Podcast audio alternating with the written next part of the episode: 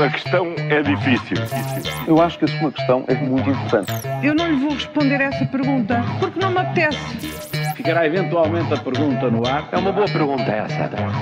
E esta quinta-feira falamos de dinheiro que não falta, funcionários não faltam, violência no namoro, mas uh, começamos por problemas que têm puf, décadas. Puh, na Puh. justiça.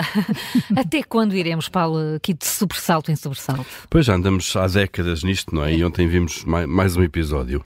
Uh, no caso das suspeitas de corrupção da Madeira, o juiz teve uh, um entendimento que é diametralmente oposto do Ministério Público, decretou as medidas de coação mínimas quando os magistrados tinham pedido as medidas máximas. Pior do que isso, o juiz até disse que não encontrou indícios de qualquer crime. Bom, pelo caminho, três arguídos ficaram 21 dias detidos, quando a lei eh, fala no máximo eh, de dois dias. Um, quantos casos destes haverá todos os dias pelo país fora? Casos anónimos, obviamente, não chegam às notícias. É uma pergunta que fica. Bom, o certo é que a reforma da justiça é uma espécie de novo aeroporto das políticas públicas. Adiada há décadas, todos concordam que é necessária, todos estão de acordo sobre os seus traços gerais, todos sabem que o país perde com a sua falta, mas ninguém decide fazê-la. Olha, sobre decidir fazer, eh, sobre o dia de ontem, o que é que não se fez sobre a violência no namoro? Ora bem, ontem foi dia dos namorados, os números que surgiram não são nada animadores, as queixas continuam, são oito por dia que as autoridades recebem e dizem que mais metade dos jovens já sofreram deste tipo de violência, sobretudo psicológica. No que é o balanço, sobram queixas de associações de ajuda aos jovens que lutam com falta de meios financeiros e algumas podem mesmo fechar as portas. Ou seja, os governos fazem pouco e não deixam as associações também fazerem nada. Há tantos anos que se fala disto e parece que tudo continua na mesma, ou pior, e a tendência é mesmo ficar ainda muito pior do que isso. A violência doméstica é tema que nunca falta nos debates políticos. Paulo, e tu que és um homem de números, o Júlio até tem uma calculadora daquelas upa-upa. E foi com, foi com ela é que, eu, fiz é, essas contas agora. Melhorou muito é. desde então. Ah. Nota-se uma, uma, melhoria. Não, isso... E nota-se uma melhoria, Sim. uma evolução. Por isso é que eu tenho esta pergunta para ele. Quantos funcionários públicos precisamos nós para ter bons serviços públicos? Ora bem, deixa cá fazer aqui umas contas. Quantos? Bom, aparentemente, diria a calculadora diz aqui, precisamos de muitos mais.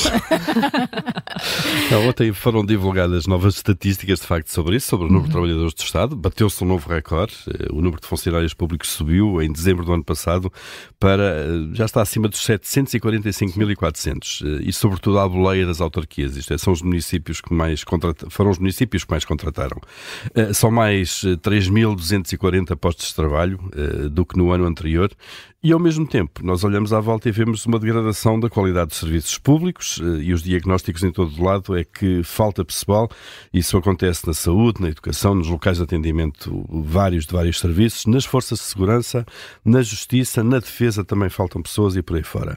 Portanto, era, era bom que alguém explicasse esta aparente contradição. Pois é. E Júlio, o que há mais no mundo é dinheiro? É mesmo. Olha, um amigo meu, estávamos em plena crise financeira e com a Troika aqui instalada, repetia esta frase vezes sem conta. O que há mais no mundo é dinheiro. Porque o dinheiro está cá todo, de facto, no mundo e vai, sobretudo, inclinando-se para um dos lados, fazendo valer a ultra velha frase: dinheiro faz dinheiro. Isto a propósito dos lucros que as bancas estão outra vez a anunciar, muitos milhões e muitos recordes, as petrolíferas e até, imagine-se agora, o Conselho de Administração do Grupo Montepio, que em dificuldades financeiras lá vai conseguindo ainda assim distribuir ordenados de cerca de um milhão de euros uh, aos três administradores, um deles ganha quase meio milhão, o presidente do grupo ganha esse dinheiro e quando se mantiver no cargo, e ontem no público, uh, por mais uns anos, se aguentar, vai receber uma reforma de cerca de 200 mil euros. Como podem ver, o que há mais no mundo é mesmo dinheiro. A questão é difícil. Eu acho que a sua questão é muito importante. Eu não lhe vou responder essa pergunta porque não me apetece. Ficará eventualmente a pergunta no ar. É uma boa pergunta essa.